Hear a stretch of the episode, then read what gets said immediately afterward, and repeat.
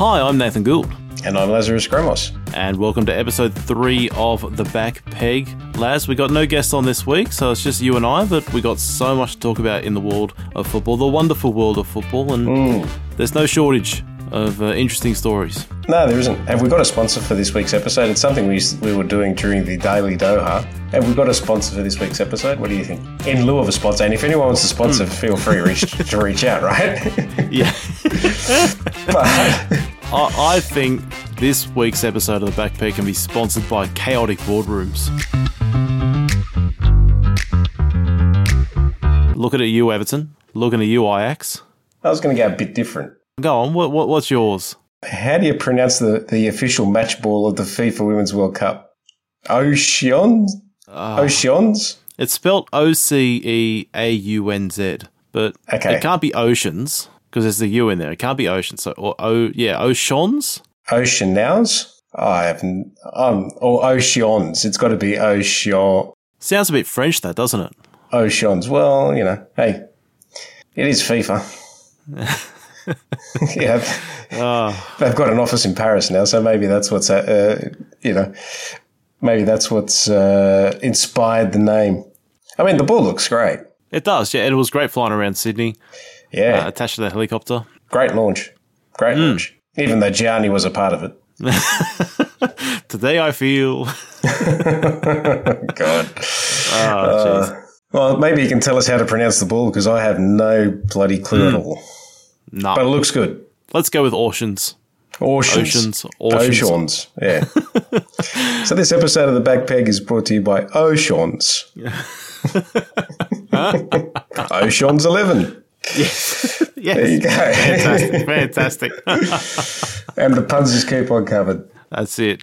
And if um if it was in the men's World Cup and there was a player called Sean and he missed the missed an easy shot, you'd be oh Sean, oh Sean, Yeah, you missed it again. exactly. See, that's who I want to actually say. It was like, you know, it's an Irish player. Ocean. Yeah.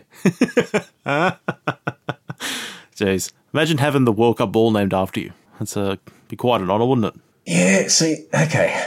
Who would they name a like? Who would you name a World Cup ball after, or a football? Because that it actually, if you think about it, I don't think it's actually happened from memory. No, they always go with something a bit cultural, like a, a Jabulani or a Brazuca. It's like a either a pun or something cultural for where the tournament's held. But if they were to go down that route, because the easy thing to suggest is just the best players. So you have, I don't know, Messi or Ronaldo or Pele. But it's a bit boring that.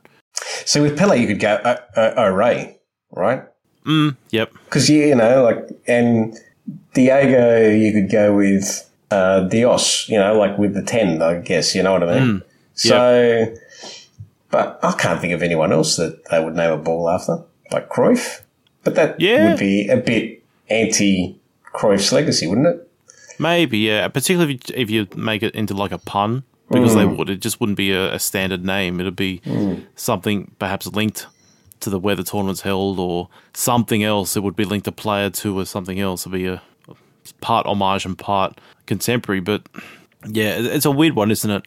Well, we said during the World Cup that they should name the groups after uh, ex players. So Group A can be, Yeah. I don't know, Group Alvaro Morata, for instance.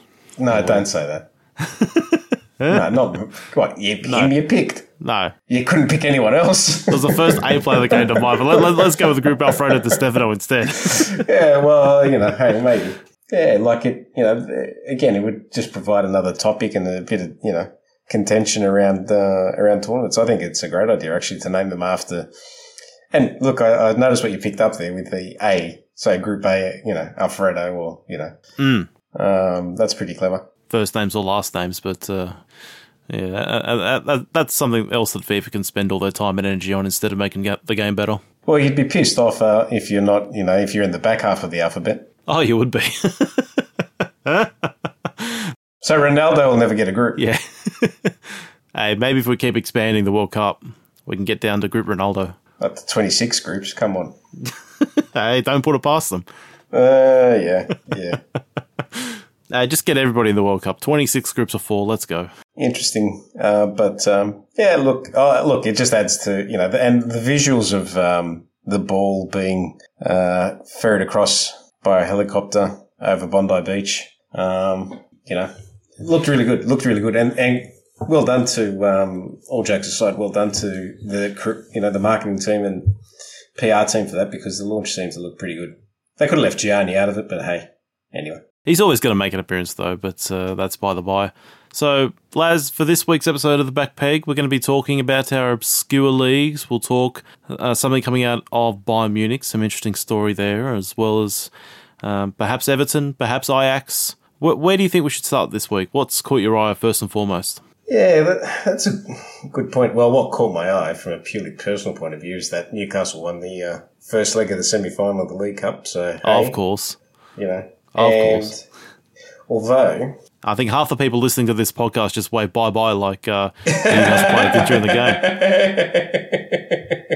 Wasn't that a, a bit of shithousery? Good to see that our teams got up for the Copa del Rey ties that they had. Atletico Bilbao and Real Madrid against Atletico Madrid. Our two Spanish teams are in the last four of the Copa del Rey, and our teams are in the last four of the Carabao Cup, the League Cup. Backpeg derbies happening everywhere. Hopefully, let's that's it. That's it. Well, Manchester United probably have one foot in the final after their 3 0 win midweek. Maybe Newcastle with a little bit more work to do in the second leg, but. I was happy with it, though. I was happy yeah, with it. Look, I mean, winning the first leg is fantastic. It doesn't even matter if it's by one goal or two. Just getting getting the win. It is only half time, of course, as the cliche goes, but job done anyway during the yeah. week. Let's wait and see till next week now. But tell you what, looking forward to. Um, I know we're getting ahead of ourselves, but I'm looking forward to um, the FA Cup game Man City Arsenal. Oh, yeah. The first time they're mm. meeting up this season. Shame that's in the yeah. FA Cup, I will say. Yes, the FA Cup's great, and yes, there's so much history with it, but these two teams, they are going to rotate a little bit. They're not going to go full first 11, surely. Yeah, look, and, and by the time most people listen to the pod, you know, we'll know the result. But um, I think it's going to be a cracking game. And I think they'll go with first 11s. They'll have to, surely. I think it's a good opportunity for a rest for a lot of these teams because True. The, the schedule has been ridiculous. Ever since the start of the season, there's games pretty much every single midweek. So if one of these clubs want to take their foot off the gas a little bit in the FA Cup and focus on the league, I think, for instance, Arsenal, particularly as well that they've got the Europa League, I don't think they're going to be too bothered if they exit the FA Cup this weekend. Well, to Man City at least, anyway. Yeah. If you're Arteta, what do you do? If I'm Arteta, I want out of this competition. Mm. I also want out of the Europa League. No, no, no, no. Well, what's the point? Yes. What's the point of the Europa League for Arsenal this season? They've already oh. got Champions League for next year. Hang on, man. But if you're an Arsenal fan, you want silverware. I was a Newcastle fan. I mean, we've been deprived of silverware, right? You want silverware. They got a good shot at the Europa League. Normally, I'd say yes. Normally, I would say yes. Trophies, because finishing top four is not a trophy.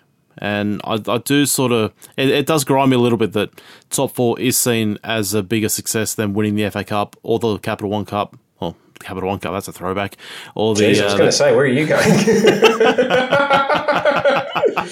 Carabao energy drink. Carabao, yes, yes. Uh, Although we Carabao. have no idea, we, we, don't have any of it here. I've never seen it here in Australia. No, neither. Uh, not that we're short on energy drinks. No, but um, you see them around. But I haven't seen mm, Carabao, which is interesting.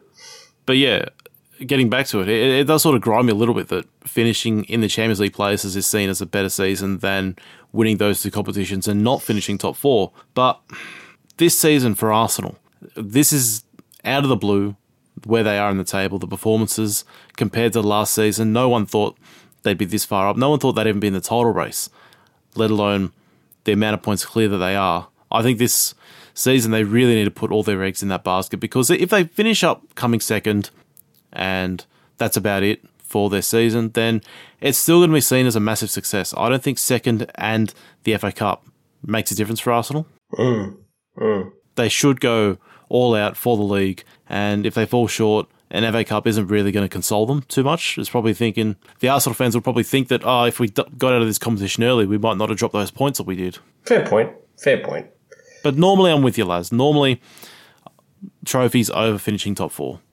Yeah, Look, I, I think you, you, if you're in a trophy, if you're in the hunt for a trophy, you got to win it. You got to try and win it. Look, I'm, you know, I'm not happy that Newcastle aren't in the FA Cup this weekend. What happened there? You know what happened. They lost to Sheffield Wednesday. you just wanted me to say it. Absolutely. Don't need to be like that. I know, I know, we're like you know, Man U and Newcastle United rivals, right? But yeah, no need to be like that.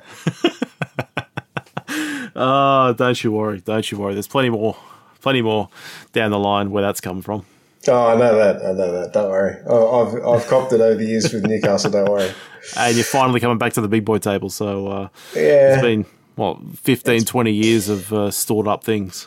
Yeah, look, if you had Ashley, Mike Ashley, as a club owner, uh, and look, I'm not going to lie, uh, you know, there are concerns about the ownership of Newcastle United. I'm not going to shirk from those issues, right? But if you had Mike Ashley as an owner, you would know what I'm talking about because, uh, yeah, it, it was, it was depressing. It was depressing, but the optimism and the hope that a new ownership group, just the new ownership, just anyone but Ashley, right?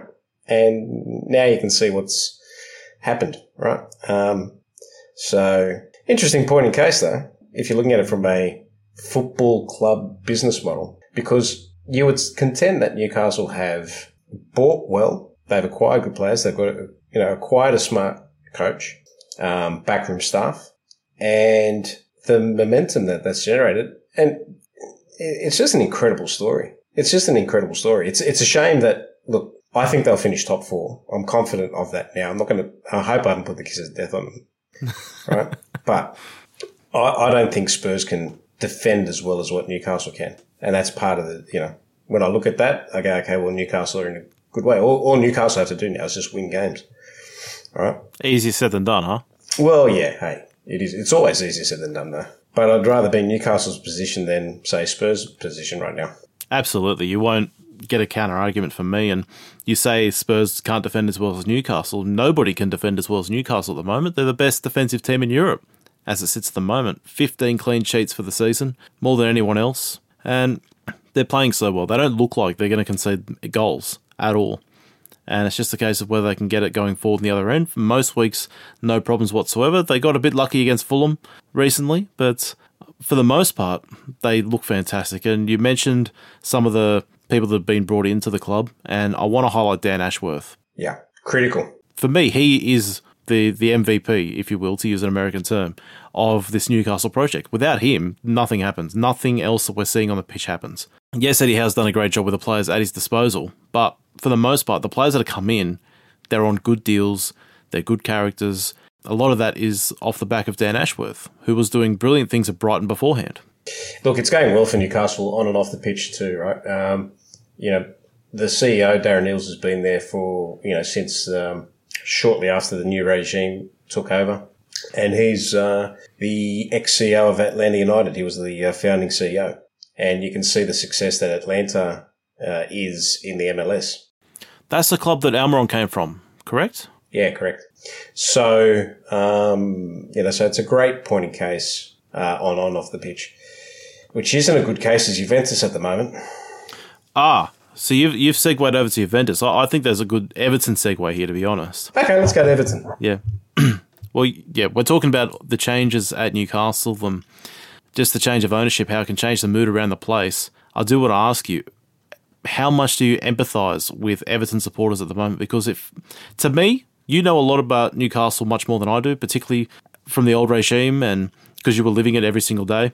How similar is it, the feeling at Newcastle as a Magpie supporter compared to Everton today? Yeah, that's a that's a good question. That's a very good question. I'll tell you why it bugs Newcastle supporters more so, like with regard to Ashley, right?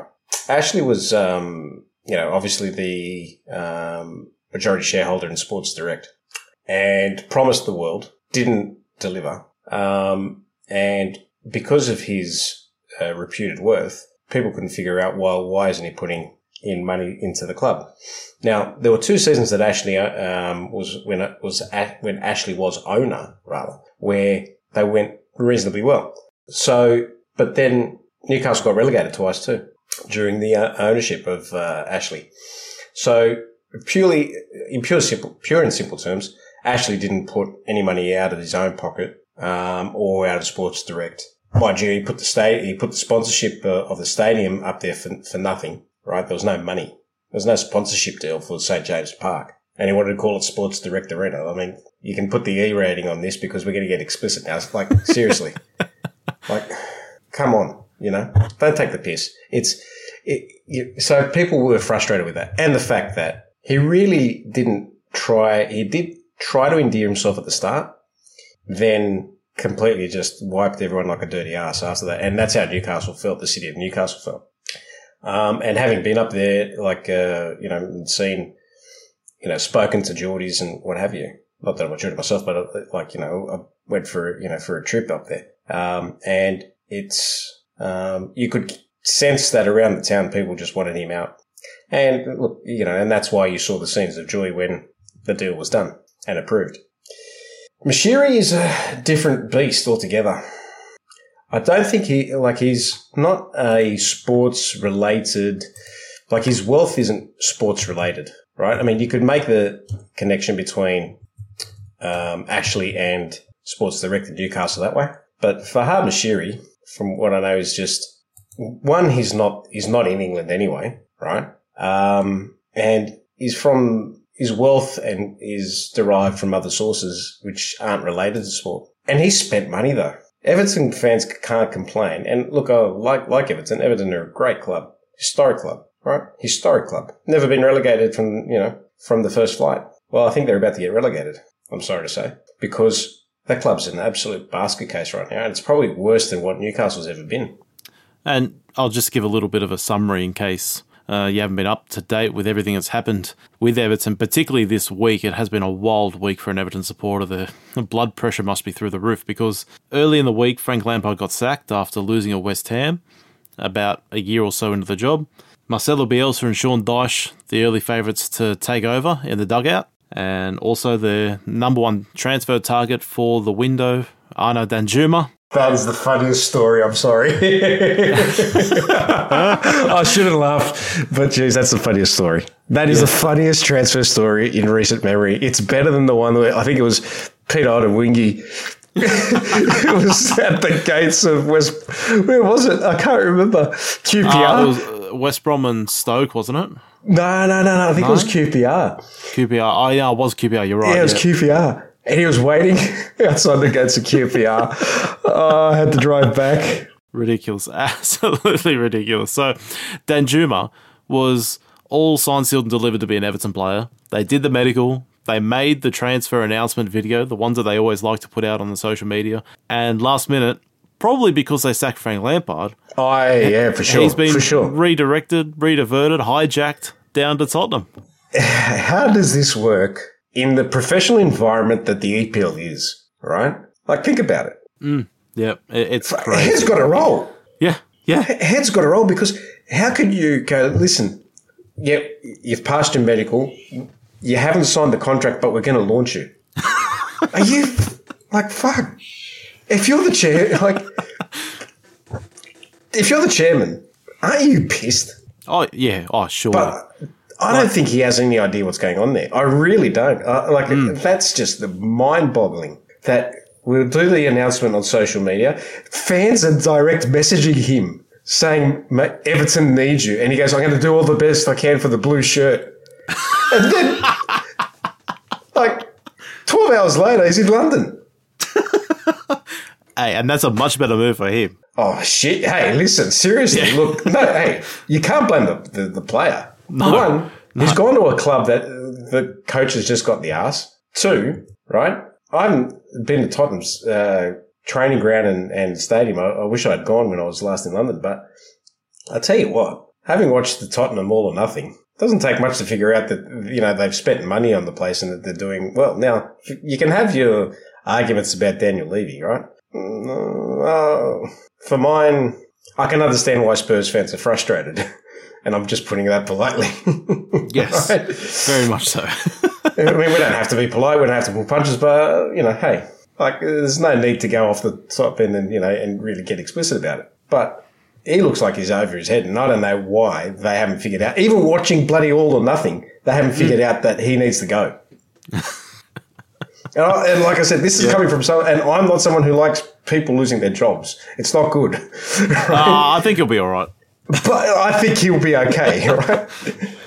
Uh, I mean, yeah, it's just a joke. It's just a joke. It really is. So the next one for Everton this week is surrounding Anthony Gordon, one of their current brightest youth prospects who's come through the academy off the back of Lampard being sacked, and maybe Danjuma plays a part in this as well. He's gone AWOL and is trying to force through a move to your boys.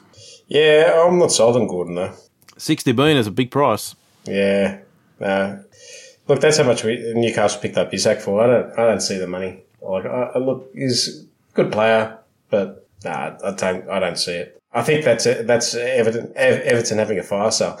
And look, I think that's to do with Moshiri trying to. Uh, look, I think Moshiri is, has refuted that he's selling the club, but he has. But from what we've seen, he has put the club up for sale. And you know what? I think it's too little, too late. I think Everton are going down based on what they've you know said. And we're not turning this into an EPL preview chat, but but it's just purely the sport, you know, the business of football. Um, Everton going down is a huge story, and I don't see them being saved unless Sean Dyche.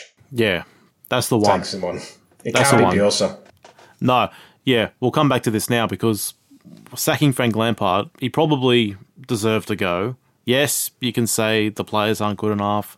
He wasn't really back to the market, but at the end of the day, if you look at the results and every single six pointer they had towards the bottom of the table, they lost. Whether it mm. was West Ham, Leicester, mm. Bournemouth, Yeah. endless teams. Wolves as well. Any team down towards the bottom, they lost every single one of those relegation six pointers, as they're often dubbed. So for mine, yes, Frank Lampard was not the problem, but he was a problem at Everton. And interesting to see where his career moves forward from here. But the early two favourites to replace him, Marcelo Bielsa and Sean Dyche. What? How? How are they the two options? Because you've got Marcelo Bielsa, who plays the most high octane, headless chicken esque football that you'll ever see, with uh, to try and do that with James Tarkowski at the back and some of the slowest players in the Premier League is that's a recipe for disaster. If Everton go and get Marcelo Bielsa, yes, it might be exciting for 12 months time 24 months time but for now that that they're going down and they'd be finishing bottom if they got Marcelo Bielsa in now you said it Sean Dyche is the only one who can save this club this season I think so. I, I think he's the only one that would be pragmatic enough to be able to save this club. I don't see how uh, them getting Bielsa would actually be of any benefit to Everton at all. In fact, I think right now it'd be worse. And and, and that's not disrespect to Bielsa. I actually think Bielsa is an is a flawed genius, right? When it comes to football, and like most geniuses, right? He's you know uh, Pep Guardiola loves uh, Marcelo Bielsa's philosophy, so that's saying something, right? So. But there is no way, there is no way that this Everton side could even could even dream to think of playing the way that Bielsa wants them to play. And in fact, I think I've, I- I've, I've, in fact, I've actually read that he came out himself, point blank, and just said, this Everton team could not do what I want them to do. That's unequivocal. So, end of story. Bielsa, he's waiting for the next job, whatever that'll be. He might not even have to work again. Who knows? Right? But I tell you what, it'd be interesting to see if a national team ever picks him up yeah because very much I think so. that I think that would change fundamentally change the way a country plays football, and I think that, and I know there's a stigma around importing coaches and what have you, but geez, he would be someone of interest here. Oh yeah, absolutely. It's just a case of whether the sort of big bucks jobs in Europe are drying up a little bit for Bielsa. That's the question. Whether he's ready to go on his uh, global tour, as managers often do. Yeah, I I saw Santos picked up another job. Yeah, the Polish job. That was uh, heavily heavily touted for Steven Gerrard. Yeah. And uh, Matty Cash is probably thinking, oh, God, I can't get away from him. That's right. That's right. Well, But no, they've, has- they've gone a, gone a different direction. Yeah. Interesting. Yeah, crazy direction too. I mean, look, I rate Santos as a coach, but I think that's a good fit, to be honest. yeah, yeah, Like, I think the so. way Poland played at the World Cup, and yes, they at times they were very much a defense first, keep the door locked team. Hmm. But they've got the players in there to get a little bit more expansive, and Sa- Santos the way he plays still wants to keep that solidity at the back, and that Poland can offer that for him. Hmm. Interesting to see where Portugal goes now. Oh, don't you know? Oh, I'm breaking news. No, I had forgotten. I had forgotten. I, I do remember. Yes, Roberto Martinez The coach of the golden generation of Belgium, off to ruin another golden generation. possibly. Possibly. Ah, look, you know, time will tell. Time will tell. they got a na- they got the Nations League. They might win silverware. Who knows? Again, Maybe, maybe the, the, the highly prestigious Nations League, yes. that's right. Ah, so honestly, Laz, I'm, I'm just going to ask you last one on Everton before we move on. Where to from here? Because you say Moshiri's might be putting the club up for sale. It seems as though they've got no transfer plan, they've got no strategy, no manager. Players want to leave, going on strike. The fans hate the board. The fans are sick to death of everything of Everton.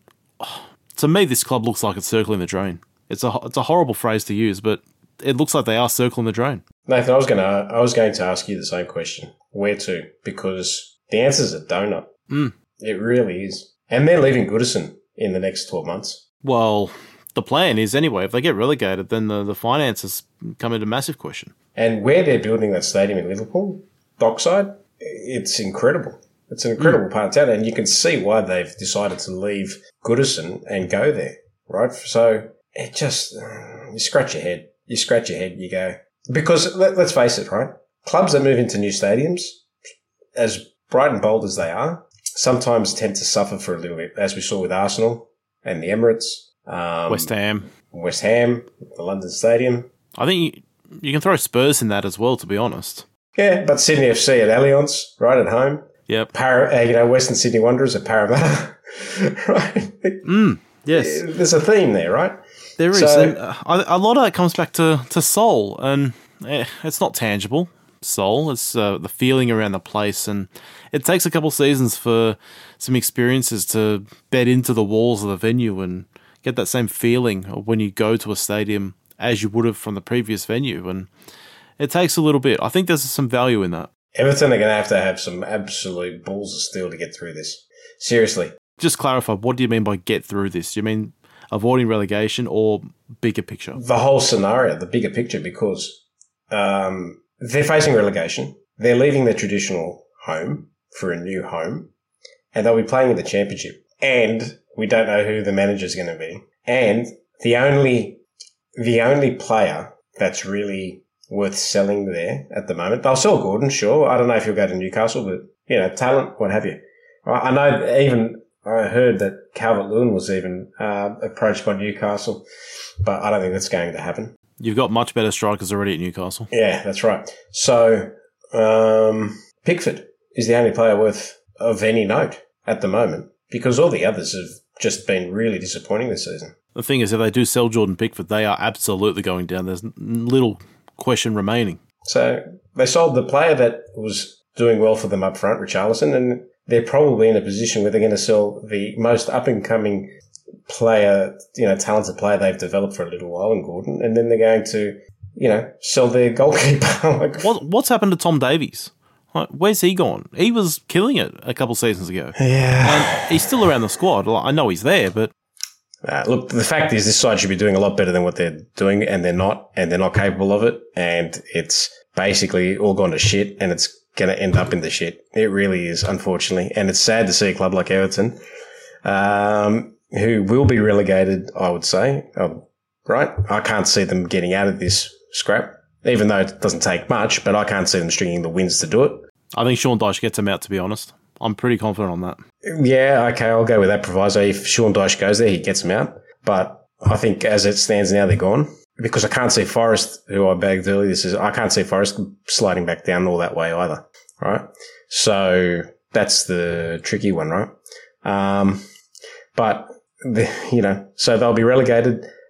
They'll be leaving their spiritual home, going to a new place, and it's just going to be an absolute vacuous arena because half the Everton fans won't turn up once, um, you know, if Moshiri doesn't sell. Ah, it's toxic. It's terrible. Terrible. It really is. And with the Saudi takeover of Newcastle, it was the case of anyone but Ashley. Maybe if there's a Qatari interest in the Premier League, Everton would be a reasonable pickup because you'd be able to get it for fairly cheap next season if they do go down. With all those positives that you mentioned before with the stadium and everything surrounding that, a very loyal fan base. But I think perhaps there's an avenue there for a new ownership from uh, the, the Gulf region. But yeah, that's a, that's a long time down the down the down the track. Bargain buy, unfortunately. So let's move over to Juventus. And the news this week, earlier on, was that they've been docked a 15 point penalty for doing some uh, creative accounting, as it's often called, uh, about their capital gains.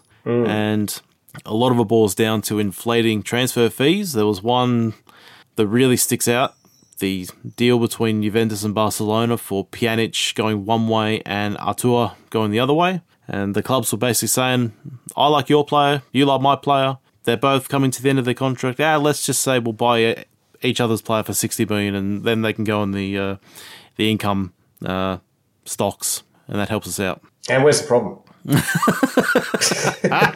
Sorry. Look, the fact is that we'll never know, right? Unless it comes out in, in you know, unless it's published and documented. We'll never know what actually transpired. But yes, that's the transfer in question.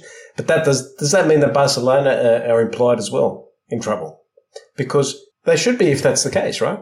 And it's two things on that.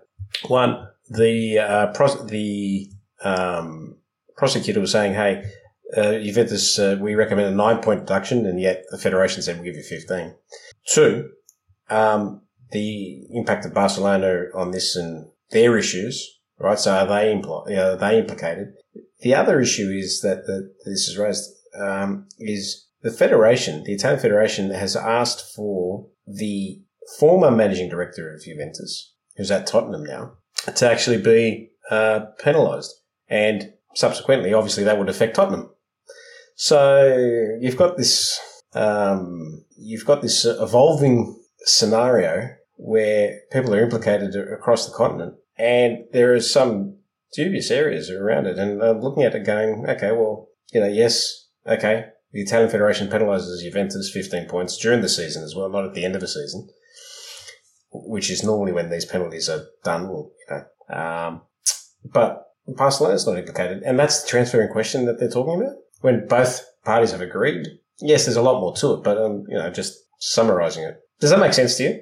Yeah, yeah, it does. And there's other transfers that fall into the same bracket of inflation, like inflating the the amount so it looks better in the books. But what's happened to Juventus? Because they used to be the club that picked up hot young talent on a free transfer and they'd sell them on. Like Paul Pogba is the archetype Juventus transfer that comes to my mind for how they used to operate, where mm. he left Manchester United on free transfer to Juventus and then sold him back to Manchester United for £89 million.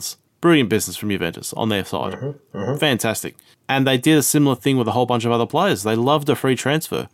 I remember there was a case when the, if there was any player of any decent note whose contract was expiring, Juve would go and sign them on a Bosman. Yeah, that's right. It would it was pretty much a reliable thing to happen every single January window, but they had a change in strategy. They went and signed Cristiano. They went and broke the bank to sign you him. You can't blame it on Cristiano. Come on. I mean, I know you. I know you're filthy on him, but come on, you can't. I'm not blaming it on Cristiano, but I'm just shit stirring. but Cristiano's a, a symptom of the problem. Look, I think Cristiano was a different kettle of fish, right? So let's set that one aside. Is it though? I don't think it is a different kettle yeah, of fish. Yeah, it is. It is. It is. It's a different kettle of fish. He had to leave Real Madrid, right? There was he an opportunity. Have to go to Juventus. Well, they wanted him. The crowd wanted him. And that's my issue. They wanted him, and they were willing to break the bank for him and go in a completely different direction to go and land him at the club. Yeah, but hang on. Okay, let's. I, I tell you what I find more astounding that they've signed Pogba again on another free Injured. transfer. Injured. Has he even played a game for him yet? No, he hasn't. I mean, so look, yeah, Juventus are a basket case, unfortunately. Uh, what do you do? What do you do? Like a lot of football clubs. Like a lot of football clubs. The implication is that there's other Serie A clubs that have been doing a similar thing with their accounts, and they might be subject to a similar penalty. We'll see if that comes out in the wash. But uh, watch this space on that front because we'll we'll be circling back to this story in weeks to come. I feel. Hopefully, nothing about Napoli because, geez, they deserve to win the Serie A. Oh, yes, they do. Yes, so they do. hopefully, hopefully they can um, they can keep you know they've kept their noses clean for want of a better term, especially with Napoli. Uh, just, interesting, interesting phrase for Napoli in particular. Yes, yeah. sorry, hmm. sorry, I couldn't help myself there. It's uh, Juve were the big threat to the Scudetto for them. I think they were coming good. Juventus they had turned a corner, it seems, but now they've gone down a different road, and it's a long way back for them. But Inter keep dropping points. Milan are, are not quite where they were a season or two ago. Um, it seems that it, all the cards are aligning All the stars are aligning. All the stars are aligning. Yeah, the cards and stars, though. We'll go. Yeah, sure, but I think, whatever. look, I, I think, I think that uh, it's Napoli's to lose. Hey, and they're a real threat for the Champions League as well. Yeah. Oh, yeah. No, I agree. Hundred percent agree. Which we'll, you know, we'll probably do a uh, a, a chat on uh, in coming weeks. But um, talking about a long road, what about Manuel Neuer? He's got a long road to come back. He does. He does. He does. And you've got the story on this. And it seems as though one of the stalwarts of Bayern Munich, his time might be coming to an end. Yeah, I don't, we don't normally talk about goalkeeper coaches on the back peg. We should be talking more about goalkeeper coaches. we should. but how close is too close a coach to a player? In the case of Manuel Neuer, goalkeeping coach was his best man. Mm.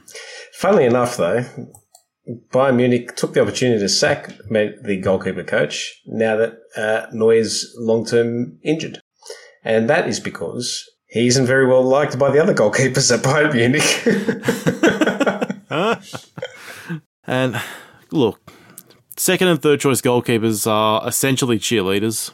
oh, that's harsh. Don't call, don't call, hang on, don't call Schwarzer a, se- a cheerleader. Third choice, I can. Third choice, I can. Third choice, I, I absolutely care. because they're especially when you've got a number one as rock solid as in their position as Manuel Neuer. Like, the third choice keeper is never getting a game. No, no. You're better off just getting someone in there who is a cheerleader rather than someone who might actually be half decent if they if they manage to get a game and um, it's their lucky day. Yeah, okay. Just happy to be a part of the team. Yeah, So- might be like Defi- Schwarzer and you get a Premier League winners medal at the end of it. That's right. So definitely not Matty Ryan's counterpart at uh, his old club at Copenhagen. No, no, definitely not. no,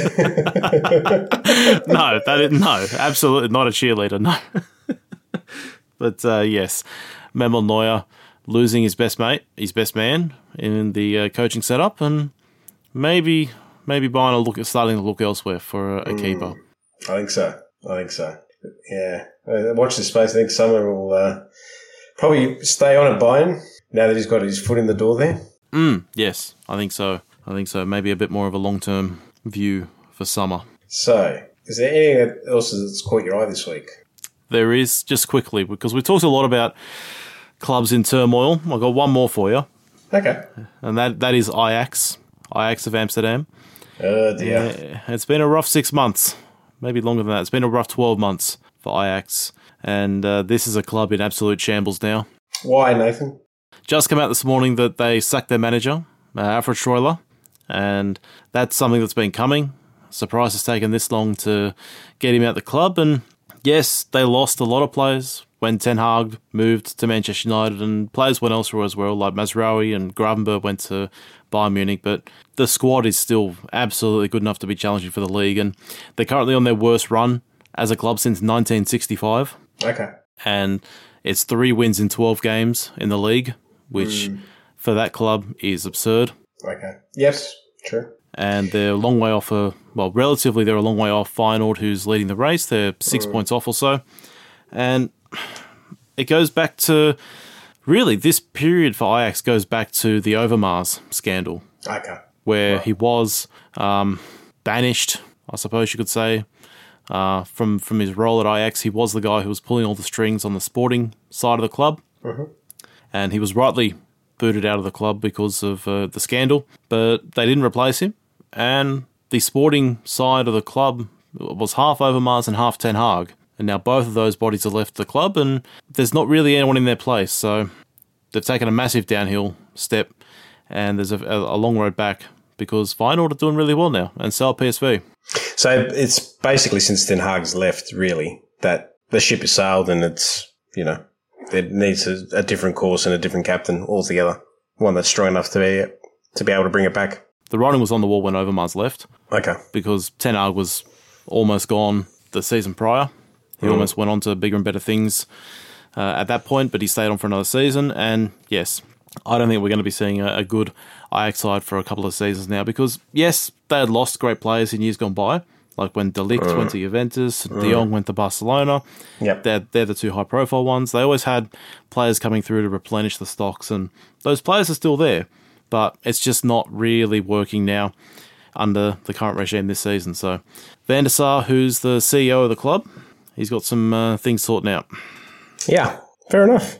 Fair enough. Well, that's my little Dutch corner. You got a Greek corner for us this week? Not really. No. No, look, I mean, you could talk about an obscure league, and that's the Greek league. But uh, I, yeah, look, it's it is interesting though. I'll say that because this year, as compared to every other year, because um, you've got Olympiacos who are not in the top two for a change.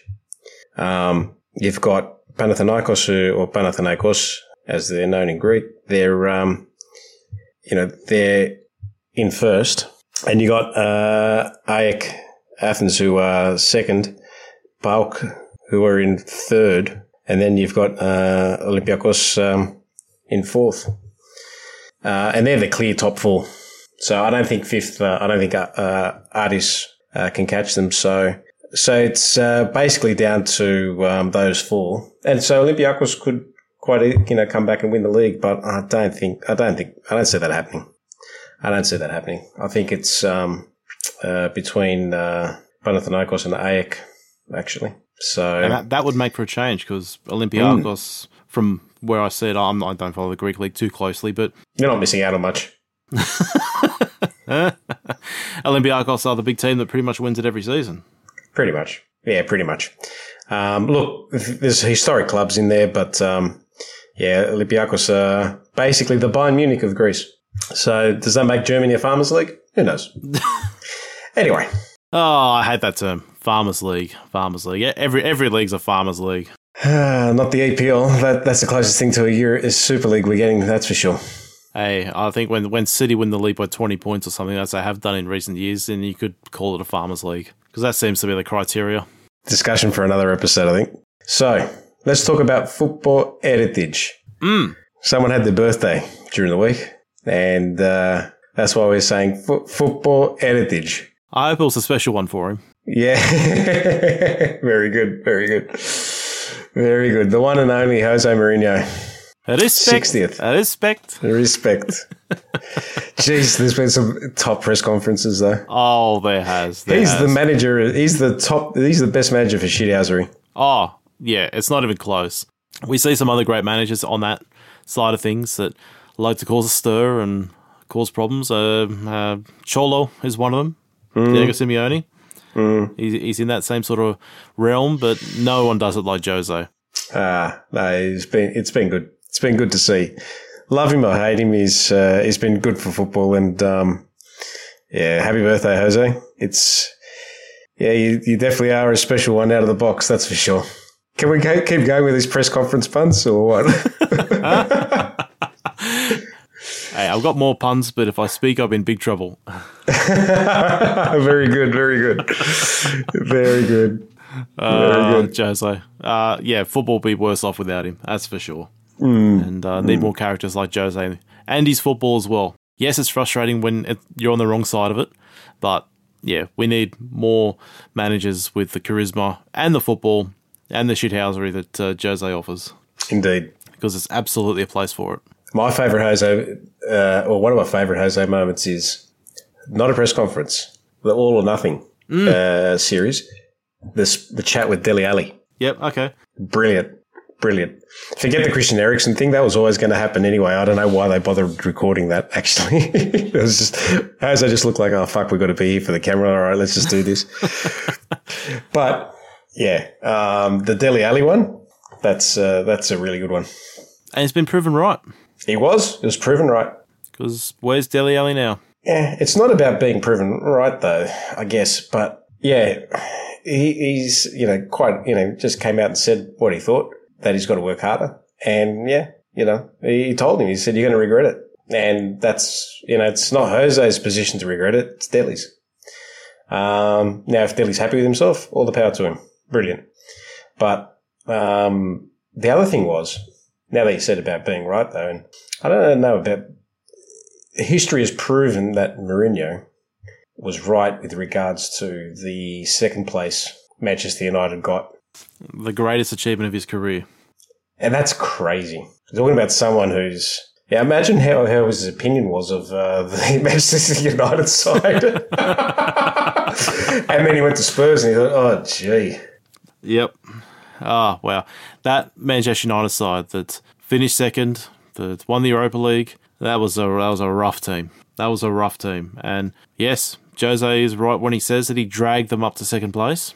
And I remember that season there was a, a brief moment where we thought, are we in a title race? Just like this season, are we in a title race? It didn't last very long, but um, but yes, Jose. I remember it was the Europa League, the semi final against uh, Celta Vigo, where United got through by the skin of their teeth. There was one big chance right at the end of the game for John Guidetti, the Swedish striker.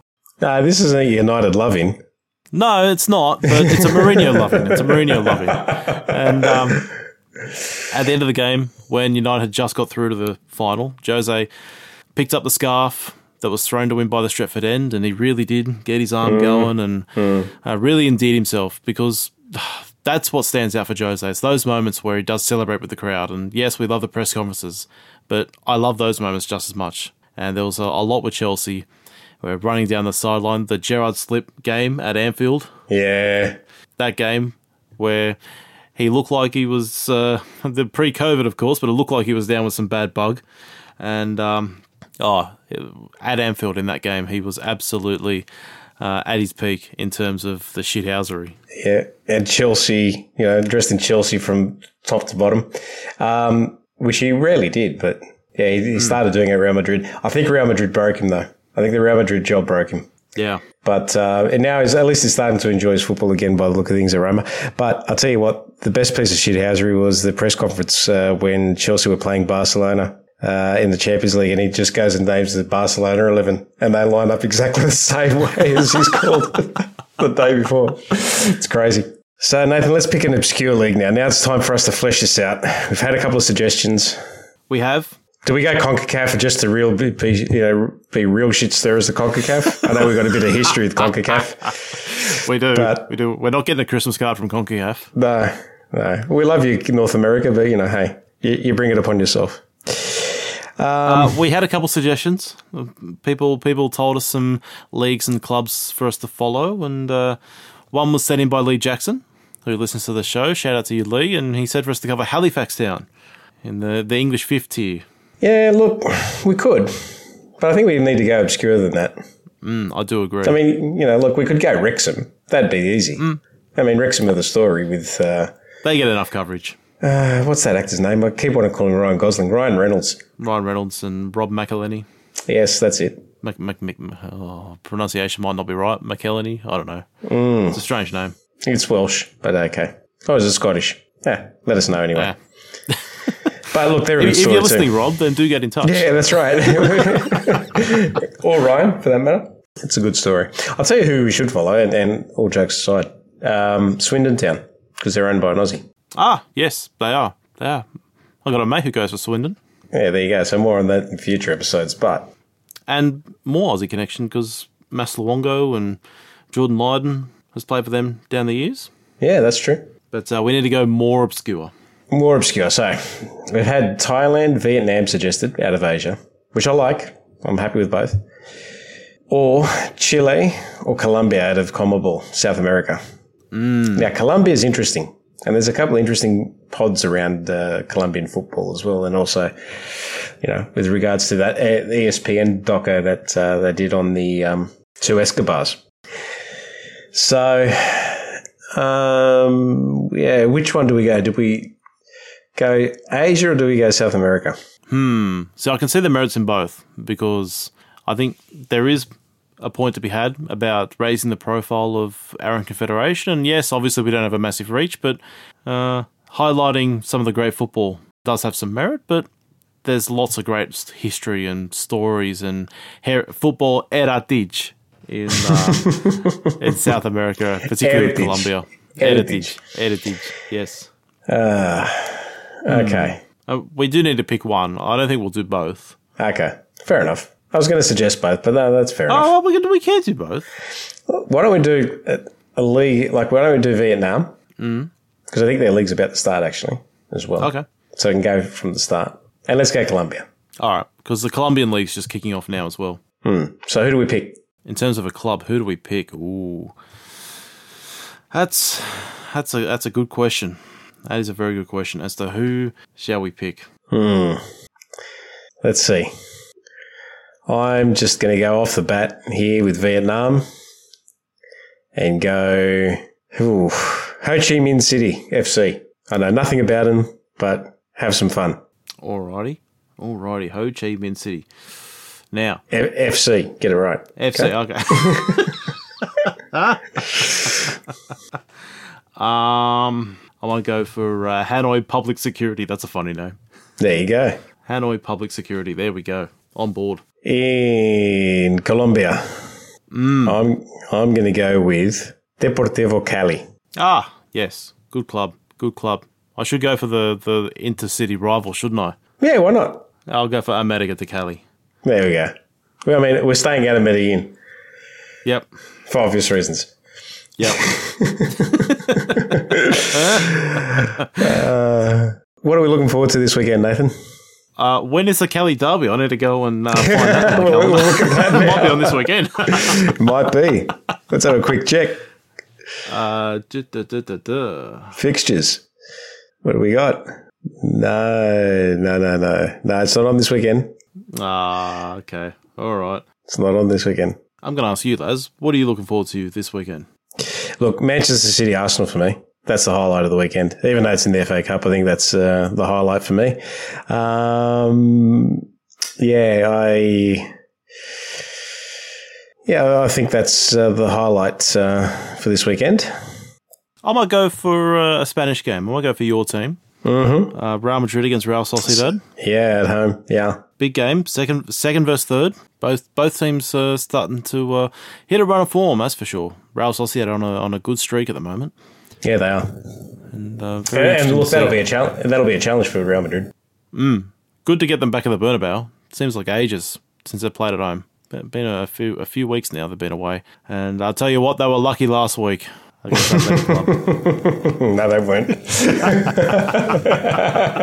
no, they weren't. Um, so, what did you make of the Big Blue last night?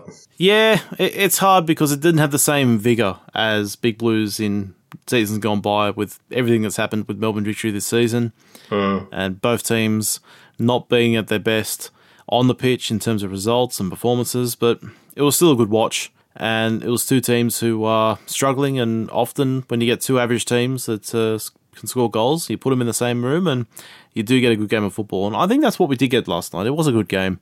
Shame that there was a restriction on the crowd. I believe it was just over 8,000 or so in attendance. Should be a sellout, to be honest, this game, particularly on the Normally 26th is. of January. Normally Yeah, is, yeah. normally is. But yeah, Steve Corica gets uh, gets another week. Yeah, he does. And good luck to him. Um, you going to watch your pub side tomorrow? we didn't talk about that. Yeah. I was waiting for it, yeah. That's a good way to finish. Yeah, pub side, yeah, pub side, far out. Dwight Yorke. wow. Oh, jeez, what a what a what a wild week it was for Macarthur. Yes, they lost. They lost to Adelaide last weekend in a game they probably should have won, being against ten men for as long as they were, and a lot of that was just down to poor finishing. But I think the team still played pretty well, and a draw they absolutely could have gotten, probably deserves it all in all. But Dwight Yorke, following the game, reportedly called the side a pub team and was alarmed at the state of Australian football, as we all have been at one point or another. And it seems as though con- conflicting reports, really. Is he on his way to Sydney? Is he on his way out of the country? That's a rumor, right? That's a rumor. I don't know if there's any validity to it. I'd love to get him on Oh, yeah. and get his thoughts on Australian football. Oh, yeah, I'm sure he's got some thoughts now. Uh, exactly. And the interesting thing is also that the CEO and the chairman happened to be in the sheds at the time that he was making the ad- the address. So he, I think he was going full on Fergie, right? He was giving the hairdryer. Yep. And, you know, I don't know if you can do that these days. It's, yeah, it's a weird one, but it's unusual for the CEO and the chairman to be in the dressing room at the same time. But I think obviously the writing was on the wall because the result was so shit. Yeah. And that's, uh, I mean, you know, we can't, you can't sugarcoat that. That's woeful. To be, you know, to have a man advantage for so long and not be able to take advantage of it. Absolutely. And a lot of that is down to like Craig Noone. He's been in and out of the team. Daniel Arzani's been on the bench most weeks now. And Arabuli, I don't rate him at all. But that's on the players. Yeah, but it's also the system as well. Yeah, okay. Well, the coach comes up with the system, but it's on the players, though, as far as their effort and application are concerned. And I don't think we're being critical of them. It's the fact. No, yeah, it is a fact. And it's also recruitment as well. And Dwight Yorke will have a big hand in that.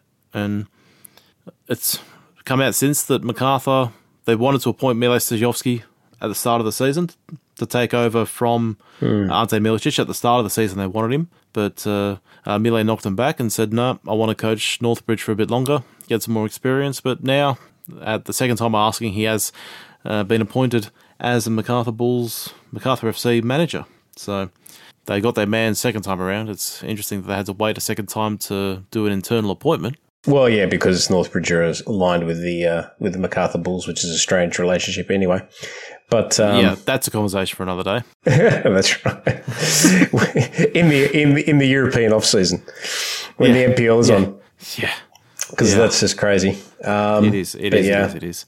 Yeah, but uh, well, let's see how the pub team go against the uh, A League champions. Mm, yes, who are looking a bit like a pub team this season. maybe early doors anyway. uh, well, great goal last week though. Yeah, it was was was. Yeah, that was that was a really cracking goal. All right, so we've hit the back peg. We have, we have. Thank you, Laz, for joining me. Ah, thanks, thanks again, Nathan. Thanks to everyone for listening. Uh, yes, thank you, listener. Thank you for all your support. Thank you for your interactions on, on the socials at the back peg. Do get in touch, and uh, thank you for your reviews. If you do leave them, we greatly appreciate a good batter in between, and we'll see you soon. Uh, for now, I've been Nathan Gould. I'm Lazarus Gramos. Take care, all.